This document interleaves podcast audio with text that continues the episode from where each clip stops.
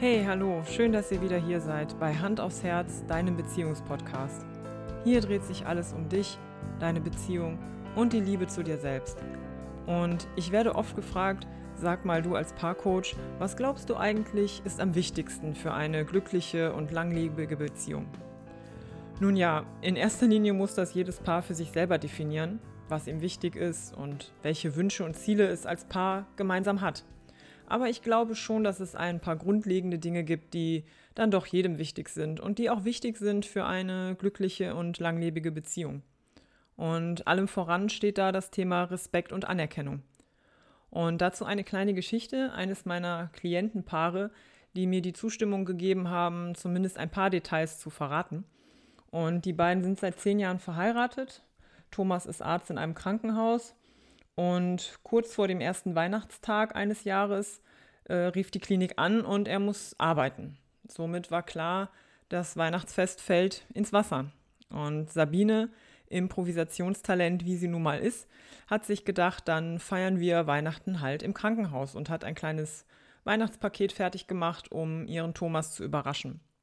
Thomas war allerdings alles andere als positiv überrascht, im Gegenteil. Er war sehr ungehalten wurde böse und laut und schmiss Sabine letztlich raus und bat sie sehr forsch zu gehen. Und Sabine war natürlich traurig, wütend, ungehalten und spielte mit dem Gedanken, die Scheidung einzureichen, da das auch nicht die erste Situation dieser Art war, muss man sagen. Und naja, nach langem Hin und Her haben die beiden dann aber doch überlegt, wir versuchen nochmal mit dem Blick von außen was zu tun. Und dann haben die beiden sich bei mir gemeldet und ja, jetzt fast ein Jahr später können wir, glaube ich, alle sagen, dass die beiden glücklicher denn je sind. Und welche Trigger jetzt genau angesprochen waren und was auch Beweggründe für Thomas Reaktion waren, möchte ich jetzt hier nicht erwähnen. Was ich aber sagen kann, ist, dass wir einfach daran gearbeitet haben, dass die beiden sich nochmal neu kennenlernen, nochmal neu ineinander verlieben und sich an die Dinge erinnern, die sie auch damals schon toll fanden. Nämlich zum Beispiel das Improvisationstalent von Sabine war etwas, was Thomas immer schon begeistert hat. Und ja, im Laufe des Prozesses sind ganz viele Dinge auch ans Licht gekommen, die wir dann nach und nach verarbeitet haben. Und ich glaube schon, dass die beiden jetzt verstanden haben, was sie aneinander haben und wissen, dass Respekt und auch die Offenheit des anderen gegenüber eine ganz wichtige Grundlage für eine intakte Beziehung sind. Und auch wenn man nicht immer einer Meinung sein kann und auch wenn es immer mal Konflikte geben kann, das hält eine Beziehung aus oder sollte auch eine Beziehung aushalten, ist es doch wichtig, dass man Konflikte mit der richtigen Art und Weise angeht. Und da kann ich sagen, es ist immer hilfreich, Konflikte sanft anzugehen und nie mit dem Hammer reinzuhauen und im besten Fall auch nie mit der Du, du, du machst alles falsch Taktik, sondern gerne auch vorher mal überlegen, was du selber dazu beigetragen hast, dass die Situation so schwierig ist. Also einfach auch mal in der Ich-Form denken und sich in den Partner hineinversetzen, überlegen, aus welcher Situation heraus agiert er gerade? Hat er Angst? Ist er unsicher? Geht es ihm vielleicht auch körperlich gerade nicht gut? Das sind ganz viele Dinge, die sich zu dem Baustein Respekt und Anerkennung dazugesellen. Und wenn man das nicht aus dem Auge verliert, glaube ich, dann ist schon die halbe Miete eingefahren und dann kann schon fast gar nichts mehr schiefgehen, möchte ich sagen. Ein weiterer wichtiger Punkt ist das Thema Interesse. Denn jeder hat eigene Hobbys und einen anderen Musikgeschmack, jeder mag einen anderen Sport. Aber in einer Partnerschaft sollte sich jeder genau für diese Dinge des anderen auch interessieren. Noch mehr sogar. Vielleicht auch mal hinterfragen, warum macht er genau diesen Sport? Warum mag er genau diese Band so gerne? Und da unterscheidet sich dann auch die Tiefe der Beziehung.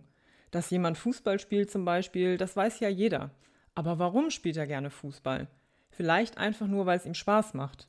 Vielleicht steckt aber auch eine emotionale Geschichte dahinter. Ich kenne zum Beispiel jemanden, der das Auto seines Vaters fährt, der gestorben ist und er hatte eine sehr enge Beziehung zu seinem Vater, würde sich das Auto im Normalfall nicht kaufen, aber um seinem Vater nahe zu sein und ihn auch ein Stück weit ja, weiterleben zu lassen, fährt er halt diesen Wagen. Und das soll nur zeigen, Interesse ist so viel mehr als zu wissen, was jemand tut.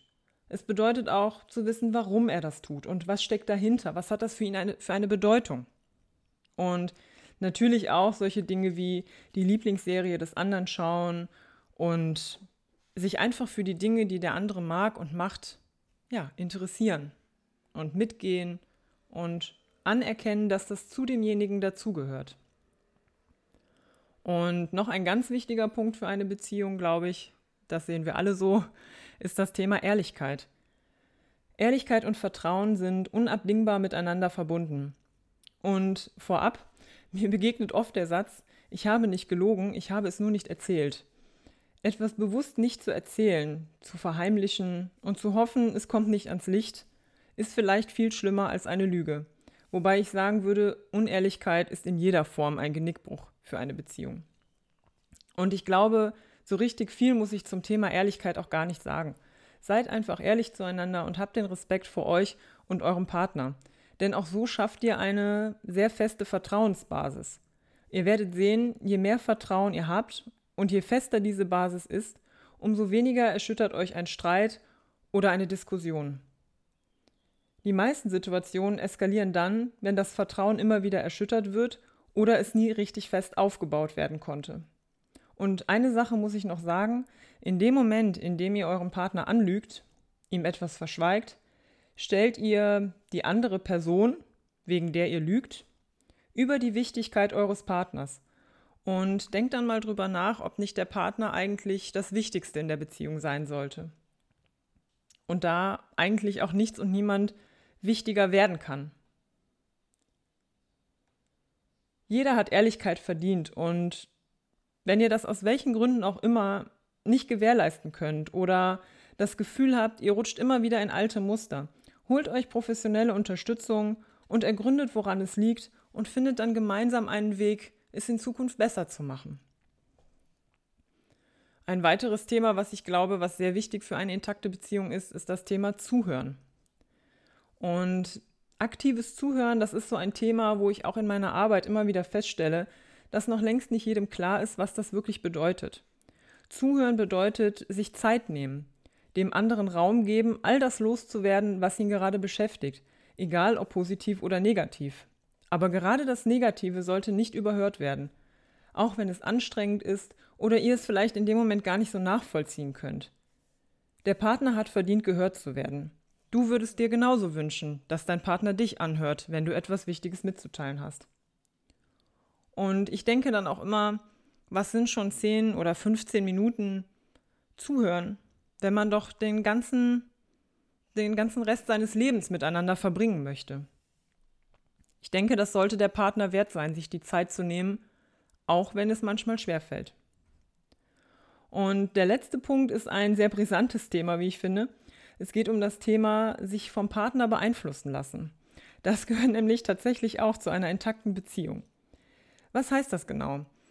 Und es heißt sicherlich nicht, äh, Schatz, ich finde, du solltest ein blaues T-Shirt tragen. Ja, okay, du hast recht. In dem Fall geht es eher darum, Macht zu teilen, den anderen teilhaben zu lassen an seinen Entscheidungen.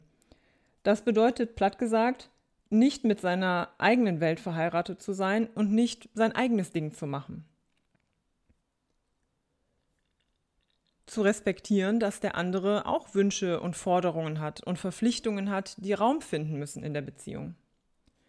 Die Mutter einer Klientin lebt in den USA und kommt nur an drei Wochenenden im Jahr nach Deutschland. Das ist Anfang des Jahres immer fix besprochen und alle Beteiligten sind involviert. Und wenige Tage vor dem großen Besuch der Mutter bittet meine Klientin ihren Mann noch den Großeinkauf und ein paar Erledigungen im Haus vorzunehmen. Und er guckt sie ganz fragend an und entgegnet, ich fliege heute Abend nach Frankfurt und bin erst in drei Tagen zurück. Sie, ganz erstaunt, unwissend, wie du fliegst nach Frankfurt. Ratlosigkeit bei ihr, Überlegenheit, Dominanz und vielleicht auch ein wenig Verachtung bei ihm. Ich habe dir das doch erzählt. Das ist ein wichtiges Projekt, das muss ich wahrnehmen und da kann ich jetzt keine Rücksicht auf deine Mutter nehmen. Ich bin heute Abend weg. Sie ist stinksauer und fühlt sich in dem Moment zu Recht nicht ernst genommen, nicht wertgeschätzt. Vor lauter Arbeit und mit seiner eigenen Welt verheiratet sein, hat er schlicht zum wiederholten Male wichtige Dinge seiner Frau vergessen. Und anstatt das dann anzuerkennen und festzustellen, dass da von seiner Seite ein Fehler passiert ist und gemeinsam nach einer Lösung zu suchen, kochen die Emotionen über. Er knallt ihr schonungslos vor den Kopf, dass das seine Sache sei und sie sich nicht einzumischen habe und verlässt das Haus. Und in dem Moment geht es ja hier gar nicht so um den Job oder um das Geld verdienen, sondern um die Emotionen seiner Frau, die er in dem Moment einfach nicht wahrgenommen hat und die in, in dem Moment einfach auch nicht wichtig waren. Hier kommt auch nochmal das Thema Respekt dazu. Und wenn ich eigentlich auch nicht der Typ bin, der sagt, typisch Mann, typisch Frau, in dem Fall zeigen allerdings doch Studien und auch jahrzehntelange Forschung, dass das eher ein Männerproblem ist. Männer neigen schon mal eher dazu, ihr eigenes Ding durchzuziehen und die Frau weniger einzubeziehen. Und vielleicht auch die Wichtigkeit ihres eigenen Jobs über die Wichtigkeit der Frau zu stellen. Und da geht es halt auch wieder eher um Emotionen, die nicht beachtet werden.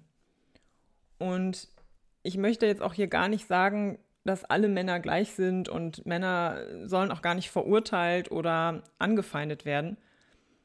Es ist in dem Fall einfach ein wenig statistisch erwiesen. Aber natürlich gibt es auch Ausnahmen und zu einer Beziehung gehören immer zwei, das ist ganz klar. Hier geht es ja einfach nur darum, was so ein bisschen vorherrschend ist, was dieses Problem angeht. Und was hätte jetzt in der Situation geholfen? Ganz klar reden. Er hätte die Entscheidung von dieser Bedeutung einfach nicht alleine treffen dürfen. Zumindest nicht dann, wenn er Verständnis und Respekt von seiner Frau fordert. Und wenn er sich hier in seine Frau hineinversetzt hätte und den Satz vielleicht etwas anders angefangen und formuliert hätte, dann wäre das Ganze auch gar nicht so eskaliert. Also hier wieder wichtig, in den anderen hineinversetzen und überlegen, wie kann ich es jetzt so formulieren, dass der andere sich eben nicht entwertet fühlt und wahrgenommen fühlt, trotz allem. Und dann hätte man vielleicht einen Kompromiss finden können, mit dem beide hätten leben können und man hätte da nicht so böse auseinandergehen müssen. Und für die, für die das Thema jetzt noch nicht so greifbar ist oder vielleicht nicht so ganz klar geworden ist, worum es bei diesem Machtteilen geht, habe ich sechs Thesen oder sechs Aussagen, die ich jetzt einfach in den Raum stelle und die ihr dann mal ganz ehrlich mit euch selbst beantworten könnt und einfach mal schauen könnt, ja, wie steht es denn eigentlich bei mir so mit dem Thema Macht teilen und meinen Partner mit einbeziehen? Und je nach Antwort könnt ihr dann sagen, boah, super, bei mir klappt das, alles wunderbar, dann habt ihr alles richtig gemacht. Aber vielleicht stellt ihr auch an der einen oder anderen Stelle fest, dass ihr da vielleicht doch noch ein bisschen mehr ja, auf euren Partner eingehen könnt oder vielleicht auch ein bisschen drüber nachdenken könnt, wo ihr euch zurücknehmen solltet. Und ja, vielleicht kommt da was ganz Spannendes bei rum. Oder wie gesagt, ihr stellt fest, dass sowieso schon alles perfekt ist. Dann habt ihr auf jeden Fall in dem Punkt alles richtig gemacht. Und die erste Aussage ist, ich lerne von meinem Partner, auch wenn wir geteilter Meinung sind. Ich möchte, dass mein Partner das Gefühl hat, Einfluss auf die Beziehung zu nehmen. Ich höre meinem Partner nur bis zu einem gewissen Punkt zu, dann schalte ich ab.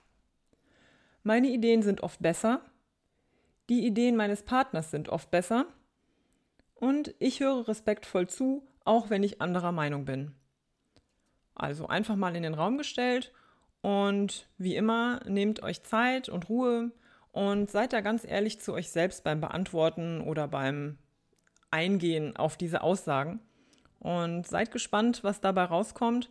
Und wenn ihr das Gefühl habt, an der einen oder anderen Stelle hakt es vielleicht, dann versucht es mal zu hinterfragen oder nehmt euch auch Hilfe von außen. Alles ist auf jeden Fall gut, was eurer Beziehung hilft und wieder Aufschwung gibt. Und ja, mir bleibt nicht mehr zu sagen, als achtet auf euch, auf euren Partner, pflegt eure Beziehung und Habt auch keine Angst vor Konflikten, habt keine Angst vor Meinungsverschiedenheiten. Eine liebevolle Beziehung und eine intakte Beziehung hält das aus. Und ja, ich wünsche euch eine gute Zeit, bleibt gesund und in diesem Sinne, bis bald, eure Nadja.